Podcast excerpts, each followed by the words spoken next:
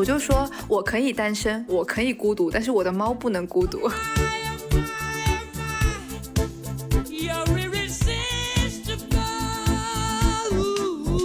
特别希望我们这期能三月九号之前上线，是我把白居易带回来三周年。猫其实是作家也好，它跟现实生活的一个连接或者是一个信号。猫对好人和坏人有非常厉害的判断力，说猫总是会跑到一个好人的地方，好人的身边。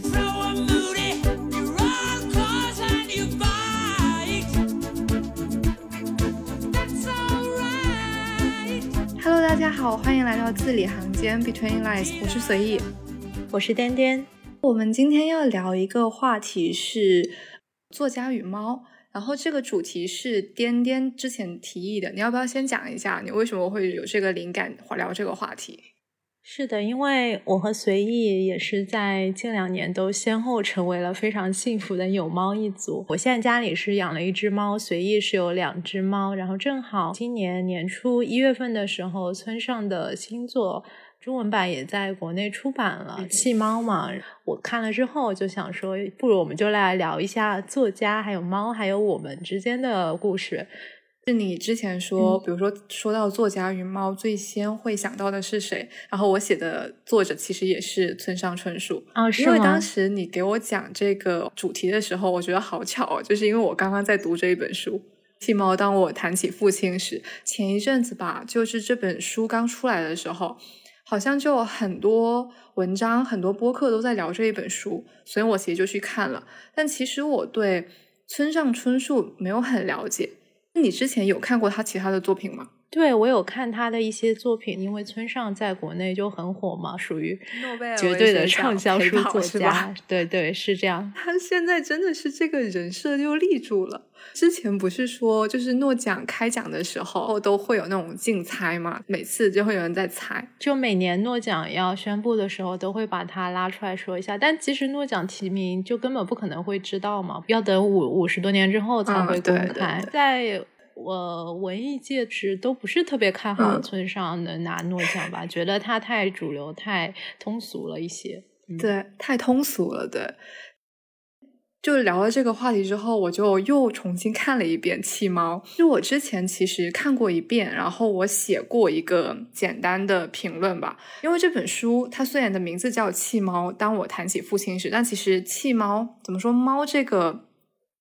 元素其实它只是一个影子。它第一篇讲的就是他村上跟着父亲去丢弃一只小猫嘛。我我理解啊，他应该是村上与父亲一起做的一件小事。但是很神奇的就是，他那只猫，他应该是去海边丢猫，但是后来这只猫应该被抛弃了，但是他其实。后来他竟然比村上跟父亲还更早的回到了家，所以我当时就是首先看到这个题目，其实我很生气，为什么要抛弃猫 猫这么可爱，为什么要抛弃它？而且村上他其实也在书里面有说，他自己都想不起来当时为什么要把这只猫丢掉，但只是知道和父亲一起去做了这么一件事情嘛，嗯。就是为什么他会写这件事情，所以就说为什么把这件事情放在这本书的开头？这有可能是这件小事是村上与父亲的，就是印象里他们两个同时在场，或者说他们两个同时去做的一件小事。然后还有一个问题就是，刚刚也讲，就是原本应该被抛弃的，但他又回了家，所以我觉得可能也是类似于说村上与父亲关系一种写照吧。你可能曾经说啊，可以抛弃掉。或者说就直接挥之即去，但是后来发现说，哎，其实没有，他他还是会重逢或者说和解吧。对我当时对这本书的一个理解是这样子的。上次说看微博看到那两本书嘛，就是作家与他们的猫，那个封面就是村上，对不对？哎，是的，你现在手你现在手里有那本书吗？有。它不是里面会送一个小卡小卡片吗？对，一张一张明信片。所以你拿到的是什么？哦，博尔赫斯。哎，我也是博尔赫斯，我还以为是我跟他特别有缘呢。哎，气死我了！那我们要不就顺便先拆开来说一下这两本书，因为它是《作家与他们的猫》和《艺术家与他们的猫》这两册嘛。嗯，是南京大学出版社出的两本，还挺小的两本书。里面其实是比较简单的介绍了一些国内外的作家还有艺术家和他们猫的故事。感觉非常适合在睡前翻阅。对对对，它其实读的很快，因为它就是一个，相当于说可能一个作家，然后插一个图片，然后就一段文字。我觉得那段文字可能五百到一千都不到，就很短。一本书它可能会涵盖啊几十个作家，但是很快，我觉得可能半个小时到一个小时就可以读完。是的，是的，而且你可以随机翻阅，看到你自己感兴趣的作家就进去看看啊。我发现了，不是只有博尔赫斯，他后面写着六款卡片随机赠送。还有还有谁？我不知道哦。那我们两个很有缘嘞，我们都抽到了博尔赫斯。我们俩很有缘，不是你跟博尔赫斯有缘，是我们有缘。我想说，哎，难道是因为我的学习语，所以他送给我一个阿根廷的作家的？然后我们又在，因为这里面也有村上春树嘛，所以我们还是回来。哎，我要找到村上的那一章。确实，猫的这个元素在村上作品里面出现很多。然后我觉得很有趣的一个点是说，挪威的森林也是因为猫才有的啊？为什么？村上养猫嘛，然后他出去旅游的时候，他需要拜托一个出版社的主管，然后照顾他，而且他就跟那个主管保证说，他一定会写一本小说，这本小说就是后面的挪威的森林。我我今天其实本来还想要再读几篇村上的作品，比如说《海边的卡夫卡》里面不是也有一个是说。有一位能够跟走失的猫交流的人物，就他可以跟他沟通。哦，我好想要要拥有这个超能力哦。那你如果能和他们沟通的话，你就想做些什么？问他爱不爱我？那你应该问他们说谁更爱你？对哦，我有两只。那你呢？如果你可以跟猫沟通的话，你会想要就是跟他们聊什么？我有很多事情想问他们，比如说问他为什么要趴在我的键盘上，因为暖和。啊。然后我还想问我的猫对我给它取的名字满不满意，然后它原来叫什么名字，等等等等。如果我能够和猫沟通的话，我就想把他们的语言出一本字典，这样更多的人就能都和猫沟通了。就我之前读夏目漱石的《我是猫》嘛，里面就有一个说猫有读心术，猫只要趴在嗯你的大腿上面，然后它就可以知道你在想什么。他是用这个来解释说为什么那本书里面有那么多的心理描写。对，所以我就想说，如果不是意念沟通，就它真的有有一种语言叫。喵喵语或者叫猫语的话，我就要把它记录下来，编一本字典。我觉得可以。你买的气猫是实体版的吗？没有啊，就是微信读书的啊。我也是在看的电子书嘛。它这篇文章其实挺短的，可能就几万字、两三万字的样子。就说实体版其实并不是特别有必要买。嗯，我之前在机场的时候看到实体版了，村上的这一本书。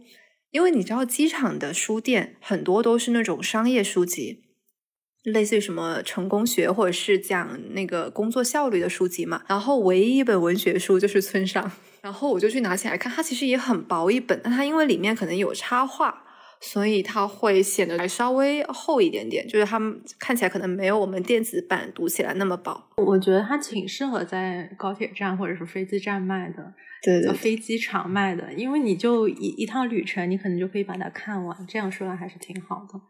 你刚刚不是说村上那本书开头是以猫来作为一个隐喻开始的吗？之后其实结尾它也是以另一个隐喻来结束的。嗯，他家院子里有一只猫，然后那只猫上了树之后，他就发现它一直下不来了。第二天还是之后，他就感觉到那只猫，他就找不到它了，在树上，他就。得出一个生活的结论，说下来要比上去更容易。就是你这边如果讲到作家与猫的话，你会最先想到哪一个作家？我一开始可能会想到海明威，他还是比较知名的猫奴。就他生前最多的时候，同时应该是养了有三十多只猫。他的第一只猫，我觉得比较有意思的是，是一个船长和船员送给他的礼物。因为海明威就特别有名的一点就是他也很喜欢航海嘛。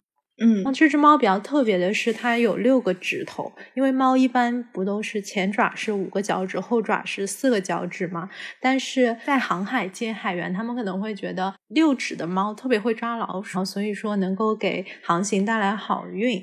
然后海明威的这只猫就叫 Snowball，就是雪球。从这个名字就可以看出来是只大白猫。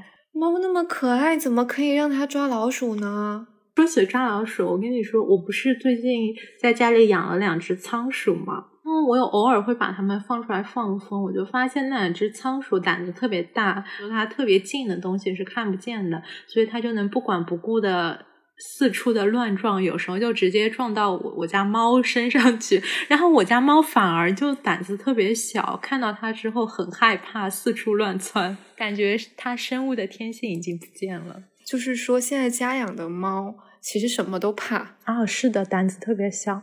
我家有一个卧室，里面有个飘窗，然后我两只猫都很喜欢待在上面，所以它们两个就是会在上面看着外面飞来飞去的鸟啊，是的，就是每天早上固定节目，它们都会在那边看。是的，我其实会很好奇，是它们如果我比如说我现在现在把窗户打开，它是否真的会去捉？如果我这个时候可以跟它沟通，我可能就会问它：你是想要出去吗？因为我有时候会把我们我们的大门打开，但是它都一直在门口徘徊，我就觉得它可能。特别想出去，有一天我就抱着它出去了，我还就没有下一层楼，它就直接从我怀里面反应特别大的睁开了，嗖的一下就跑回我家了。那挺好的，起码这样不会走丢。就我就觉得，如果它胆子小一点，它不出门，其实也挺好的。如果它胆子太大了，然后我一开门你就往外跑，那你如果跑丢了，我怎么办？对不对？说回海明威，我来说回海明威，就他最后是选择自杀的嘛？他的遗嘱在遗嘱里面也是把家里，他那个时候去世的时候，家里好像也有三四十只猫，他就把个猫安排的妥妥当当的，说猫就是这里的主人，它可以享有这里的一切，随意的在这里嬉戏，在床上睡觉。这就让我想到个老佛爷卡尔拉格菲，他不是也把自己的。整一个遗产全都给了自己的猫吗？所以我就想说，如果我以后没有孩子，我就把我的遗产给我的猫。但是。猫它要怎么用呢？是海明威，他现在他当时去世的那个地方，就是现在成了他的故居嘛。美国佛州 Key West 一个小岛上面，一直到现在那个地方还生活大概五十多只猫，就有很多。而且这五十多只猫，它全都是当时那个 Snowball 的后代，所以说它也全都是多指，要不就是有六个指头，要不就有七个指头。现在就成为一个景点嘛，就很多游客都会去那边撸猫啊，我也想去。那你得要等疫情过去了，你才可以出国。啊，所以你有没有去过那种猫特别多的地方？比如说什么城市啊，哪里？你有见那种街上都是猫的吗？你刚刚问这个问题的时候，我脑海中的第一个印象是我去领养猫的时候。我两只猫都是领养的嘛，嗯，然后我第一只领养的猫是我在北京的时候，我去到了一个专门救治猫的一个阿姨家。它有两个房间嘛，两个就是，然后我一打开一个房间，全都是猫，可能有十几二十只，然后打开另外一个房间，又全是猫。那个时候是我见到猫最多的时候。嗯，就当时他那个阿姨是来救助太多猫，就很多人都会把猫送到他那边去。哦，我们是同一个阿姨家养的，对不对？哦，对，还是我介绍你的。对呀，你要不要先介绍一下你当时是怎么养你的第一只猫，以及你的第二只猫的？我第一只猫是在毕业后两个月的时候吧。我们当时在大学的时候就很想要养猫嘛，就很可能就很喜欢猫，然后不选择狗是因为它要遛，但当时一直就是有在犹豫的原因，是因为怕自己居无定所。或者说，因为当时可能会出差，所以就觉得说啊，养猫呢因为要对它负责嘛，所以就还是有在犹豫这个事情。但后来就觉得算了，先养了再说吧，所以就去找了。因我我那个其实是一个同事介绍的，因为我同事他。同个小区就有一个阿姨，然后她救助了很多猫。当时就说，那要不先去看一下。然后去看的时候，其实阿姨当时给我，比如说她打开门，然后看的猫都是成人比较大的猫嘛，可能都是半岁或者是一岁了。因为阿姨说，你第一次养猫，可能还是稍微找一个大一点的猫比较好，比较好照顾。但是那个时候我就很想要一只比较小的猫，然后当时他刚好有一只橘猫，他好像刚刚救出来，他就说那只猫它现在还在一个单独的笼子里面，可能当时的身体状况还不是很好，我们就约定了说，那我下个星期来把它抱走嘛。阿姨还特别不放心，因为我第一次养猫嘛，然后后来就把它带回去啊，我给它叫起名叫芋圆，因为它是黄色的。这有什么关联呀？我我现在想想啊，我第一只猫是一只橘猫，然后我也给它起名叫芋圆，是因为我我们大四那会儿其实很喜欢吃鲜芋仙，你还记得吗？我现在也很喜欢吃鲜芋仙。但是我好久没吃了，就是而且我大四那年，当时工作的地方，它不到五百米就有一家商场，那个商场里面，然后它离我公司很近嘛。第一个月上班的时候，工作出了什么差错，领导可能会批你说你这个不细心或怎么样，然后当时我就很难过。我每次很难，也不是每次，就是可能经常很难过的时候，就会去那边吃鲜芋仙，就吃芋圆四号，我觉得芋圆四号最好吃了。我也是这么觉得的，我每次都点芋圆四号，嗯，对啊？后来就是去养猫的时候，因为我当时实在是吃鲜芋仙吃的太多了，感觉鲜芋仙一直在占据我所有的难过的时候。我被你说的有一点想吃鲜芋仙，对吧？后来我就说，那我养了一只猫，那我给它起什么名字呢？我又想到了，可能它可以代替那个芋圆四号。后来我在，就是我把芋圆从北京带到了上海。就是他刚到上海的时候，他整只猫就很安静。然后他来上海的时候，很长一段时间他就躲在衣柜里面就不出来，然后太阳也不晒，感觉他整个没什么精神。我一开始会觉得说啊，他可能就是还是新环境不适应吧，可能隔了得有三三四个月，我又觉得说啊，不能这样下去。我就说，那找一个小猫跟它一起作伴玩一玩，会不会好一些？所以我就领养了第二只猫，就是黑糖，是一只狸花猫。因为它是黑色的，又为了跟芋圆这个名字配套，所以我起了黑糖这个名字，可以凑一碗了。反正就是有了黑糖之后，它们两只确实会活泼一些，还是可能不那么孤单吧。我就说我可以单身，或者我可以孤独，但是我的猫不能孤独。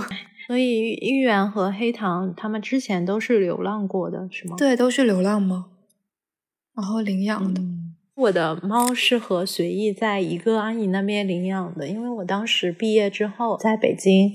工作了一段时间，我就想说也安定下来了，我就想要养一只猫。但是我当时是合租的，而现在基本上领养平台它可能对于领养者有一些要求吧，可以说还是比较严格的要求。对我来说，最大的限制可能就在于合租这个问题，因为它一般都会要求是，首先你肯定不能是学生，就不能是在寝室里面养的。其次，有一些平台。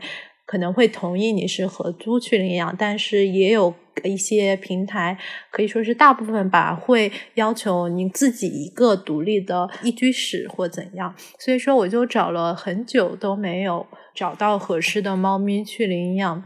就虽然也有一些个人发布的，比如说在外面捡到了一只小猫咪，然后让让去领养，怎样怎样，但我当时。因为我第一次养猫，我也有一些担心，如果它是有些比较严重的疾病，我可能就哎就把把它养死了，我就有一些担心，所以说就搁置了一段时间。后来有一天，随意就突然跟我说：“哎，你可以到我当时那个领养的阿姨那边去领养。”我也不知道为什么，他过了这么久才跟我说。不，我觉得我要申辩。我觉得你一开始找猫的时候，你可能没有告诉我。嗯，好像是自己偷偷找的。我没有偷偷。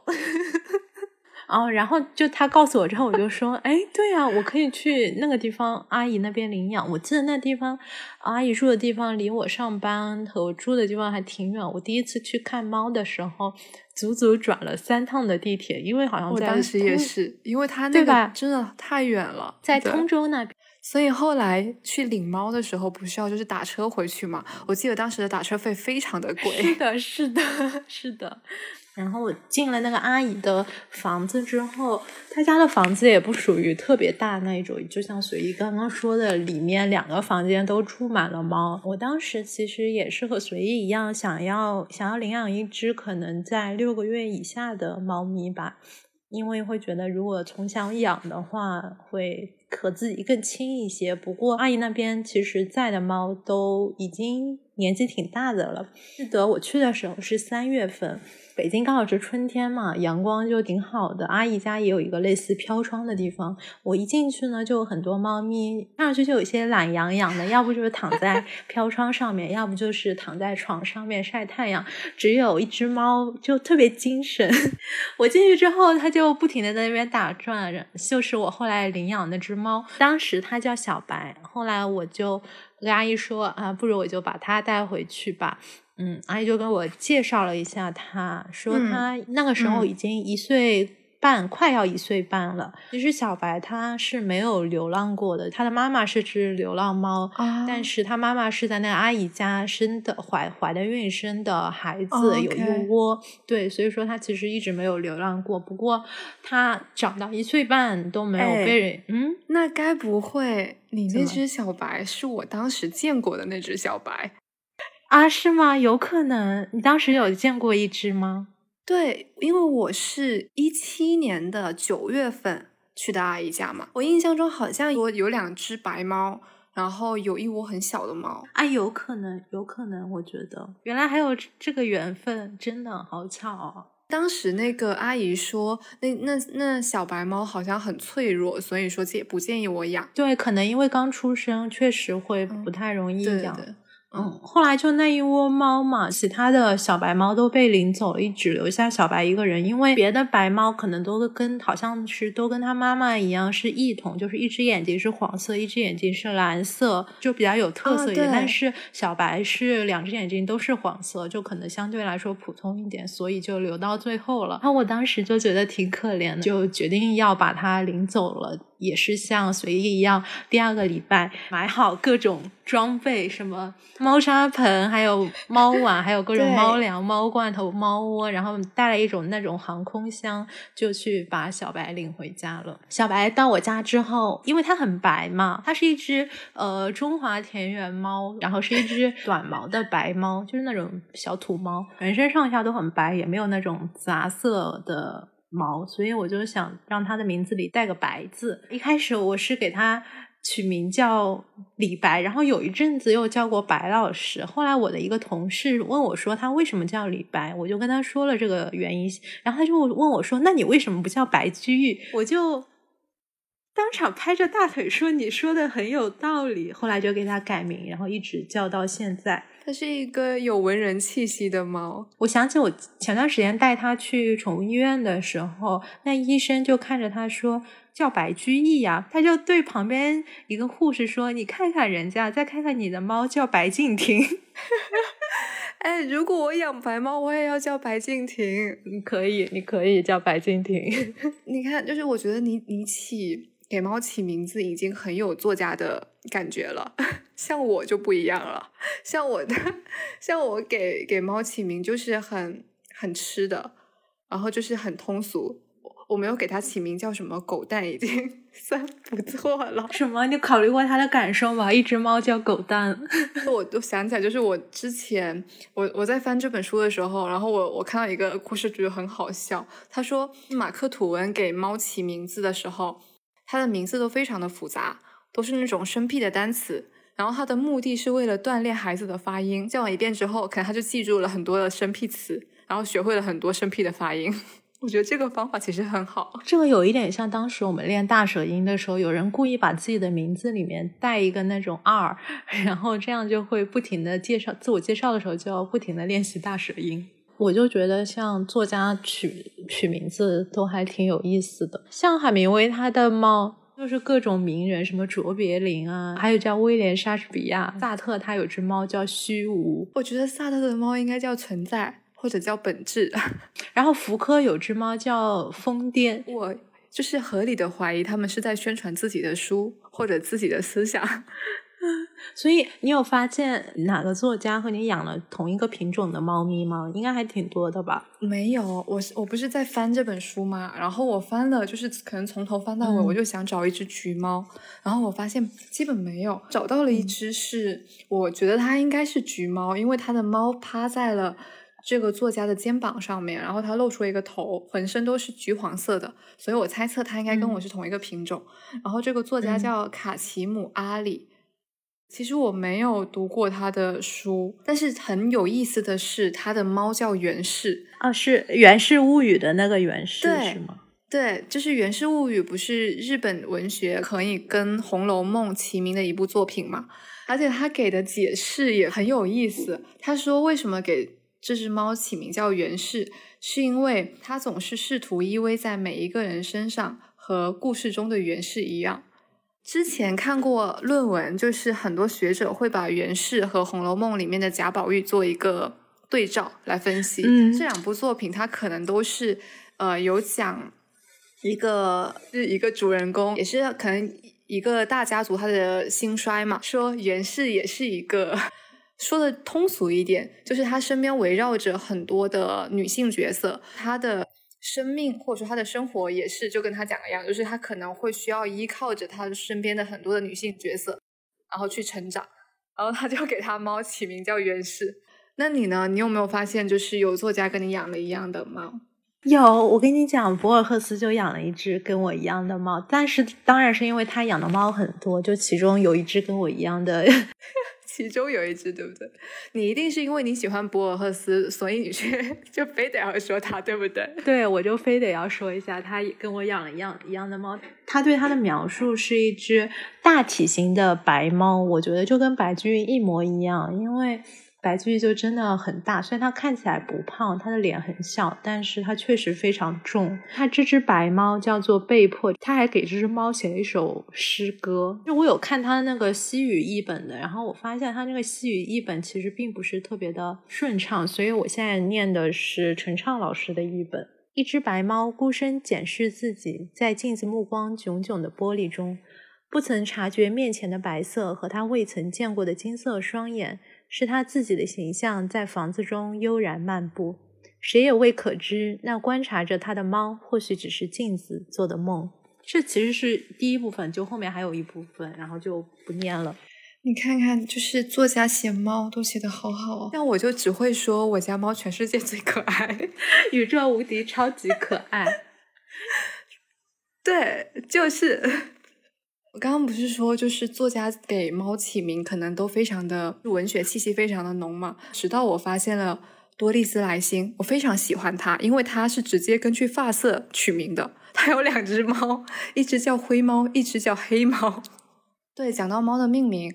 有一个猫的音乐剧，它的音乐剧其实它取材于艾略特的一一部长诗，然后那个长诗是艾略特为数不多的儿童文学作品吧。这个长诗叫《擅长装扮的老猫精》，它里面的第一集是给猫取名，然后我觉得它非常的有意思，是因为它会写到说，猫它需要有三个名字，一个是日常居家用的名字，一个是只属于自己。且令自己感到尊贵的名字，还有一个是只有猫自己知道却永远不会说的名字。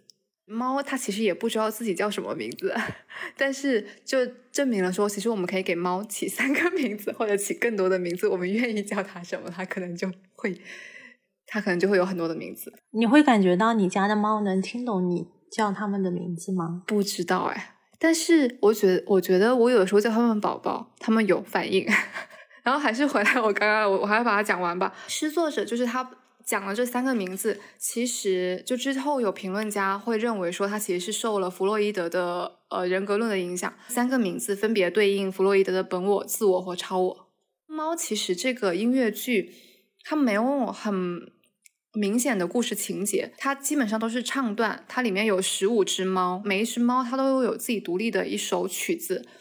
基本上就是，就说这个音乐剧其实很难看懂，但是它的歌曲和它舞美都很棒，所以就可能每个人在听音乐剧的猫的时候，都会有自己的解读吧。猫其实本身去年应该要来中国巡演的，但是因为疫情，我感觉它今年可能也来不了，就很遗憾。那除了这些，就是有没有哪个作家他在写猫的时候，你觉得感同身受呢？嗯。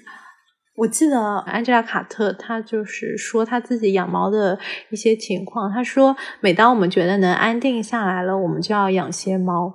我觉得我对这个印象特别深刻，因为我其实一直持续的想要养猫嘛，但是都因为我自己处于漂泊的状态。像我当时刚回国，在杭州的时候，在我们家小区附近的一棵桂花树下，就遇到过一只。很小的那种橘猫，我当时就特别想把它带回家，但我自己因为也不确定我是在杭州还是在北京或者是别的城市，所以始终都没有把它领养回家。后来我再回杭州去找它的时候，就发现它已经不见了。那还挺遗憾的，包括像你刚刚说的多丽丝海星，他也说过，猫在一个总是四处漂泊、不停搬家的人那里是找不到容身之处的。对猫而言，他说不仅需要一个属于自己的人，还需要一个属于自己的地方。因为其实猫很多时候对于主人的依赖当然是有的，但对他来说，应激性更强的可能是搬家换地方这件事情。对对对，是的。你刚刚讲的多丽丝莱辛嘛，他有一本书是特别的猫，它里面就会讲到说，他一开始因为是农场嘛，所以他他其实前面都在讲，他可能没有一个合适的环境来养猫，比如说他可能那个时候比较漂泊，或者说也是搬家，或者是就是他的家的。呃，环境不允许，所以到后面他也是说他找了很久，然后才终于有一个合适的养猫的一个环境。嗯，是的，而且他写的让我不能说印象深刻，让我觉得很有意思的是他在写他家的猫生产的这个情况。我们现在养猫其实很难看到这种情况，因因为都会给猫做绝育嘛。他就描写他家的猫，应该是那只灰猫生头胎的时候，他就说那只猫一开始完全没有意识到会发生什么事情，他把那只猫抱到自己的家里的橱柜里面，然后那只猫就又溜出来了，直到它开始阵痛好几个小时，这猫就变得很生气，用一种嗯，据他所说是用一种。呃，又怨又气的那种眼神看着他，就好像是作者要故意让那只猫承受这样的痛苦。对，我觉得他写他写的很好，嗯，是的，是的，还说他最终生下投胎的时候呢，就看到一个不断蠕动的小东西从他的白膜里面探出头来，然后这个猫就好像一瞬间就有了它的作为猫妈妈的母性去咬断这个脐带，还有吃掉它的包衣，完成一系列动作，完成的非常干净利落。嗯，还舔它的毛啊什么的。我觉得他写细节真的写的很棒，我印象。比如说感同身受的一段，可能是他写说，我直接念一段吧。嗯。天空中阳光灿烂，田野里洒满阳光，天气却很冷，冷的不行。那只蓝灰色的波斯猫咕噜咕噜的爬到我的床上，待在那里分担我的病痛，分享我的食物、枕头和美梦。每当我清晨醒来，脸颊贴着冰块似的亚麻被单，毛毯外侧冰冷无比。从隔壁房间飘过来的强气味，寒气袭人，夹杂着一股消毒水的味道。屋外寒风刺骨，尘土清扬，但是在我的臂弯里总是蜷着一个暖乎乎的、轻轻发出咕噜声响的小家伙。我的爱猫，我的朋友。我当时读到这一段的时候，我真的刚好在被窝里。就上海很冷嘛，我其实会，比如说会有电热毯，但是我每次。比如说，每天晚上睡觉的时候，我觉得我两只猫它可能会在我的就是一边一边一个，然后它会钻进来被窝，我就会觉得那个时候真的好暖和。它可能它们两个可能比电热毯还要暖和，然后它们真的会发出就是咕噜咕噜咕噜的小声响。那个时候就觉得我我好幸福啊！你觉得你觉得芋圆和黑糖是比较粘人的类型吗？不粘人，但粘我，好凡尔赛啊你。然后我我我还想起他说，嗯，猫能够令你的每一天都充满。无穷的惊喜，我就觉得其实是的。之前一直会有人说猫可能不如狗忠诚嘛，比如说你它也不会给你什么陪伴感，它就很高冷嘛。但其实不是的，我其实是一个我在家里看电影或者看书，我就很容易把自己看哭的那一种。但这个时候，玉圆和黑糖他们可能就会跑过来，然后就钻进我的怀里面。那个时候我就觉得真的好幸福。那也太贴心了吧！白居易从来没有这种时候，哼。所以我每次看这些就觉得很暖和。对我觉得猫，我每次想到猫，就一定会想到一个词，就是暖和。我觉得白居易它就是一只很独立的猫，像我一样。强行。嗯，那你会觉得他们俩之间有什么区别吗？就性格方面？因为我养了一只，所以我也不知道是所有的猫基本上都会这样，还是我觉得每只猫性格不一样了。像玉圆，它其实一开始很怂的，它也不怎么粘人，后来慢慢的好像又变得粘人了。然后黑糖是因为它刚开始来的时候，它其实很活泼，但是它绝完育之后，现在又很怂。不只是，比如说我们可能说猫，每只猫的性格不一样，而且猫的每个成长阶段，它的性格可能也不大一样。你就等着猫，就是它可能哪一天就会给你惊喜了。说到这个，我就想说，我就特别希望我们这期能。我觉得应该可以吧，可以在三月九号之前，或者是三月九号当天上线，因为是我把白居易带回来三周年。当时我领养它回来的时候就是三月九号。我还想说，那个多伊斯莱辛他有一段说，就像你刚刚说的，猫不是很喜欢在你睡觉的时候在床上嘛，或者是钻到被子里面，而且它经常会在被子里面打滚、翻肚皮什么的，挪来挪去。他就我当时看他写的这个内容，有一个让我觉得非常感同身受的地方，就是他有时候翻着翻着就会不小心掉到床底下去，是不是觉得很真实？对，我就觉得太真实，简直一简直一毛一样。觉得全世界的猫都是这样子，嗯，而且更妙的在后面，他说他一开始会很惊慌的发出惨叫，但是出于自尊会赶紧把自己的毛舔平。我当时就觉得白居易也经常这样，他有时候可能是跑得快了，就会不小心撞到就墙上，或者是从床上掉下去。一开始就很很很惊讶，然后后来他就会故作镇定的看看有没有人发现他刚刚丢脸的样子。嗯，养过猫的人都会有类似的感觉。我们前面都在讲，就是可能都是喜欢猫的作家。那如果有没有作家讨厌猫？有没有印象？我觉得肯定是有的，因为猫其实，在西方可能会有一些不好的意象，特别是黑猫，给人感觉是会给人带来一些厄运吧。比较出名的讨厌猫的作家，我会就会想到鲁迅，但是他后来其实也有自己解释过他仇猫的原因。他总结来说是几点：一是他觉得猫它和那些猛兽不一样，它在捕食的时候就不是给。它的猎物一个痛快，而是非得要去玩弄它。比如说，它如果猫要捉一只老鼠，就要把它捉住，然后再放走，然后又要把它捉住，就是在那那边不停的调戏它。他觉得这个特别的恶劣。第二是。他觉得猫和狮虎是同一个族类，但是看上去却有一副媚态。最主要的原因是他小时候讨厌猫，是因为他养了一只鼠类，结果被那只猫吃了。当然，这是他的以为。他后来发现并不是被猫吃了，但是好像他对于猫的成见还一直都在。包括他也有提到过，说觉得猫发情想要交配的时候，在那边不停的喵喵叫，特别让人心烦。猫好无辜。哦。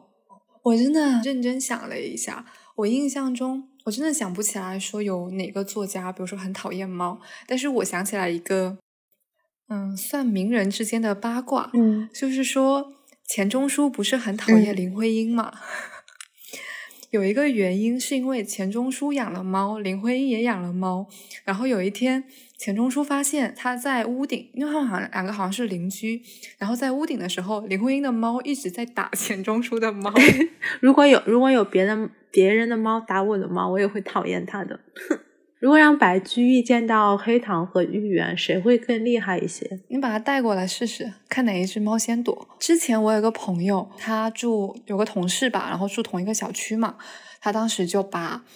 一只猫带了过来，然后那只猫特别的不怕生，它就周围到处转，然后我两只猫吓得都快上天了，真的是字面意义的上天，因为它直接就是跳上去，然后就抓着窗帘。我现在收到一个微信，是我的前同事发给我的，特别符合我们现在聊的话题。他告诉我，我是我们之前的组长，他也养了一只猫嘛，然后他就说他绝育了，好可怜。你说说你。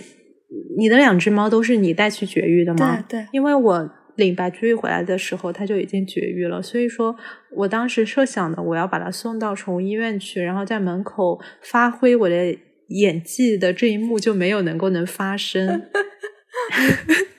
你说说，你送他们去绝育的时候有什么感受？我送两只猫去绝育的时候，我都哭了。把它们放到医院里面的时候，要签一张那个手术同意书，相当于告诉你，如果他中间发生什么意外，你自己自负嘛，就类似于这个这个意思。签完之后，我就在手术外面等他。他出来的时候，其实我没有在，其实我没有在医院哭了，而是我回家的时候有一个我觉得很好哭的点，是因为都是母猫嘛，所以打了全麻，它会慢慢的有意识。嗯，然后它有意识之后，它会自己就想要尝试着站起来，但是他那个时候呢，他其实是没有办法站起来的，因为他的意识还没有完全恢复，所以他就会试图站起来又摔倒，试图站起来又摔倒。就是我就不停的看他站起来又摔又摔，我当时就不行了，我当时就很想哭，我就说，我我我就跟他说，我说我说你不要动了，你就你就好好躺着行不行？可能他意识再回来一点的时候，他就会想要到自己熟悉的地方去，因为当时可能我只是给他弄了一个箱子，我就说，那你在这个箱子里面。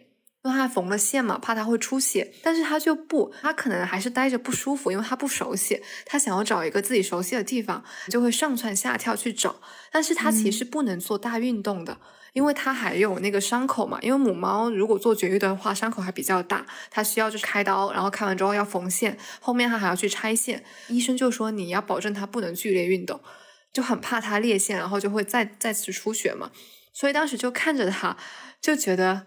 真的好遭罪啊！然后就很想，就就就受不了，就会一直在哭。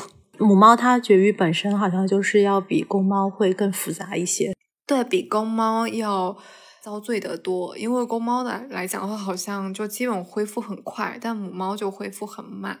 嗯，而且他还要回去拆线。之前网上看那些宠物博主，他送自己的猫咪去绝育的时候，会拍那种 vlog 吗？绝完育之后，它不是都会关在一个类似于铁窗窗里面吗？打了全麻之后，它的舌头会瘫在呃外面，就收不回去。我当时看那个场景，觉得好可怜啊，太惨了。对啊，对，就真的，哎，幸好只需要做一次。对，好，那我们。直接回到最后一个问题，我们一直在聊猫和作家嘛，在文学或者在写作里面，猫都是一个很重要的元素。那你觉得说，为什么说猫会跟文学就是联系的很紧密啊？其实我想先讲一些我自己的观察，我当时有这个疑惑的主要原因是。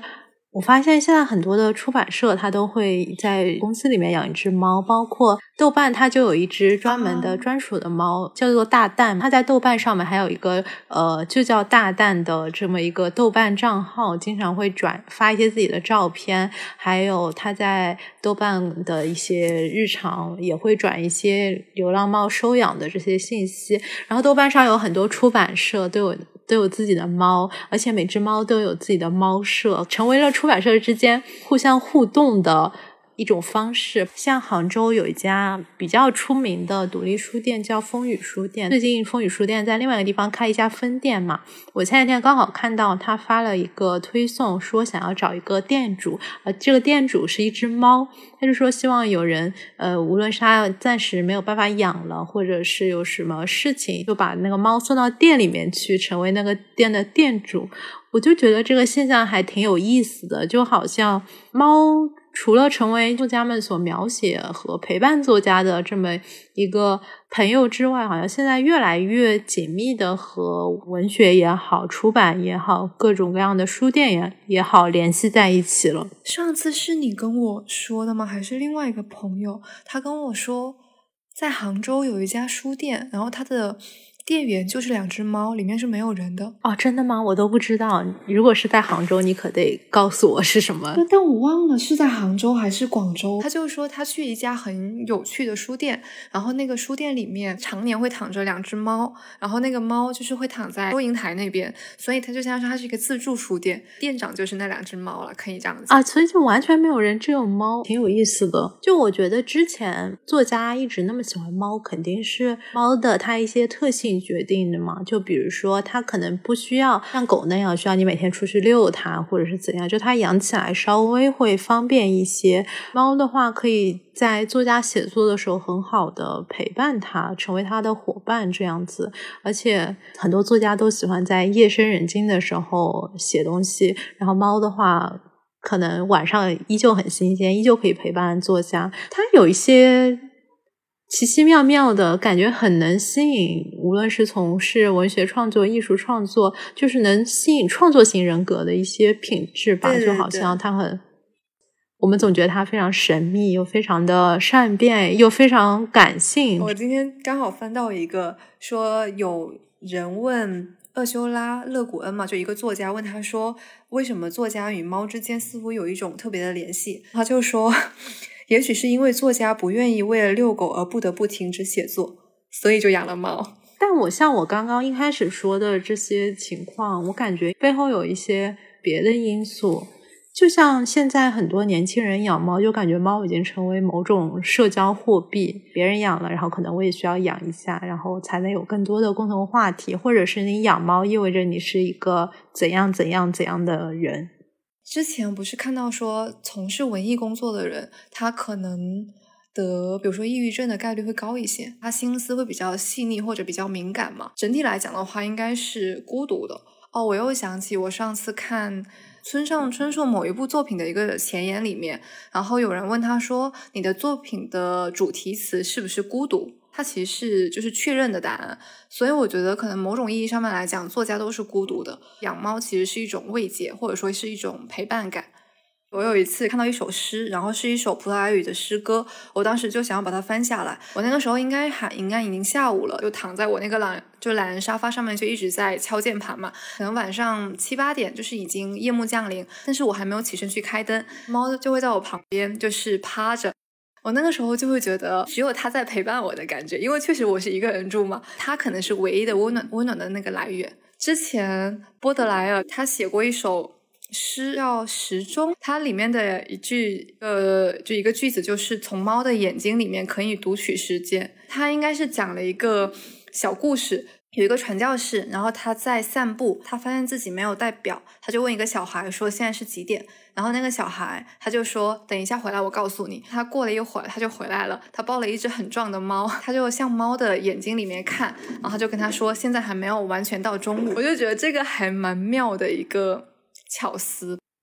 所以你有看过你家猫的眼睛吗？我一直盯着它看，每每次它趴下来的时候，我可能就会盯着它看，直到看它觉得不耐烦了。猫就是它能够特别长时间的不眨眼嘛，所以它就会一直的盯着一个地方看。白居易在看我的时候，我就会一直也故意盯着它看，我每次都能把它比下去。不是说，就如果你要向猫示好，你就对着它，然后慢慢的眨眼，它可能就会觉得你在。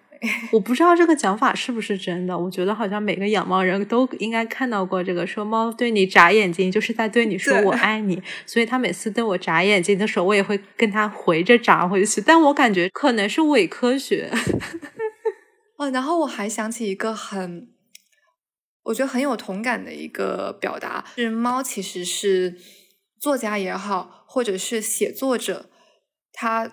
跟现实生活的一个连接或者是一个信号。当我们可能在做一件事情，比如说我刚刚讲说我在翻译诗歌，然后或者是我在写文章，然后写完之后你会觉得说，哎，好像你已经在那个世界。然后一转头发现啊，还有一只猫，感觉就是它就是一个提醒你说你这边还有一个现实的生活，或者说它就是提醒你说你该回来给我喂喂猫粮了。我觉得是的，因为有时候可能。作家他会过于沉浸于在虚拟的世界之中，然后就忘了现实生活究竟是怎么样的。猫会把你唤醒，所以猫多好呀。是的，我怎么会有人不喜欢猫呢？就是，我就想想起沃尔夫之前说，猫对好人和坏人有非常厉害的判断力，说猫总是会跑到一个好人的地方，好人的身边，会有那种特别有捡猫运的嘛，会有猫自己找上家门来，或者是走在路上就会遇到小猫咪特别黏你，它肯定是个好人。每个女人都应该有。从拥有一间自己的房间和自己的猫，那我们有了呀。你上次不是跟我推荐了一本书，年纪轻轻就有猫了？对，我我不是说对我们两个的最好的描述吗？这本书真的太可爱了，它是一个漫画，然后里面其实就是作者日常跟猫的一些点点点点滴滴吧。然后每次看都会觉得啊，这个书的就是我呀。真的，他而且他画的很可爱。和猫相关的书真的特别多，然后电影啊、文艺作品什么也特别多。我们今天感觉才说了冰山一角，对，你要不要再推荐一些？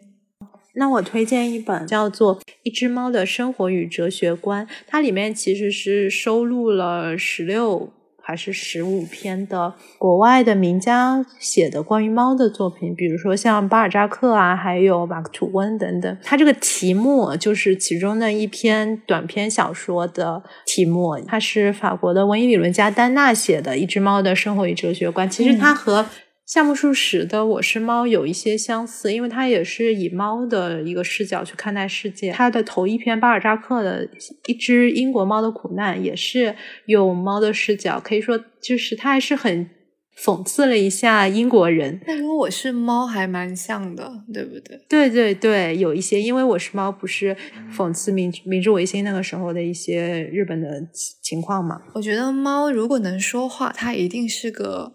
很到位的哲学家，我觉得猫可能是很犬儒的那种，像丢根尼。如果是像亚历山大 大帝在他面前，然后猫就会跟你说：“你让一让，挡着我的阳光了。”好像也对哈。那我推荐一个丛书，就我刚刚说的是艾略特，然后他出了一个。就是猫舞台剧的原著那本长诗叫《擅长装扮的老猫精》嘛，它是一个人民文学出版社的一个丛书里面的一本丛书的名名字叫《猫之物语》，它里面收录了六本书，都是有关于猫的一些小故事吧。它里面还有一本书叫《老人和猫》，怎么了？老人和与海哦，是这样，哎。我突然想起来，海明威也写过一篇和猫相关的，叫《雨中的猫》，然后是他比较早期的一个作品，非常推荐大家去看一看，因为它太短了，你花五分钟就能看完，只有两千字。马尔克斯说它是世界上最好的短篇故事，故事的情节也很简单，就是说有一对美国的夫妇住店的时候，女主人公她就在窗口，因为外面下雨了嘛，她就看见一只猫在街边的一个桌子底下躲雨。他就突发奇想，就说我要去把那只猫咪救上来。但是等到他去到楼下的时候，就发现那只猫已经不见了，所以他就只能回到旅店的房间，很不开心和自己的丈夫抱怨，就好像他就突然被什么思思想给缠绕了，一直在那边有些歇斯底里的说啊，我一定要一只猫，我就想要只猫，不管怎样，我就想只要只猫。这个时候呢，他们房间的门就响了，是旅店的老板抱了一只猫过来说。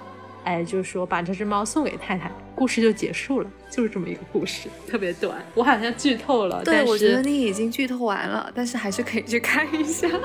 好吧，那我们差不多到这里啦，我们拜拜，我们下期拜拜，下期见。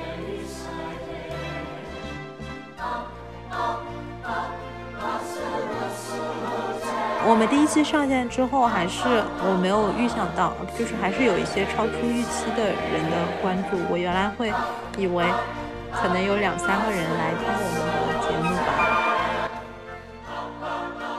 有些诚惶诚恐，受宠若惊。有个女生给我们留了长评，我觉得好感动哦。你都没有回她，你快去回她。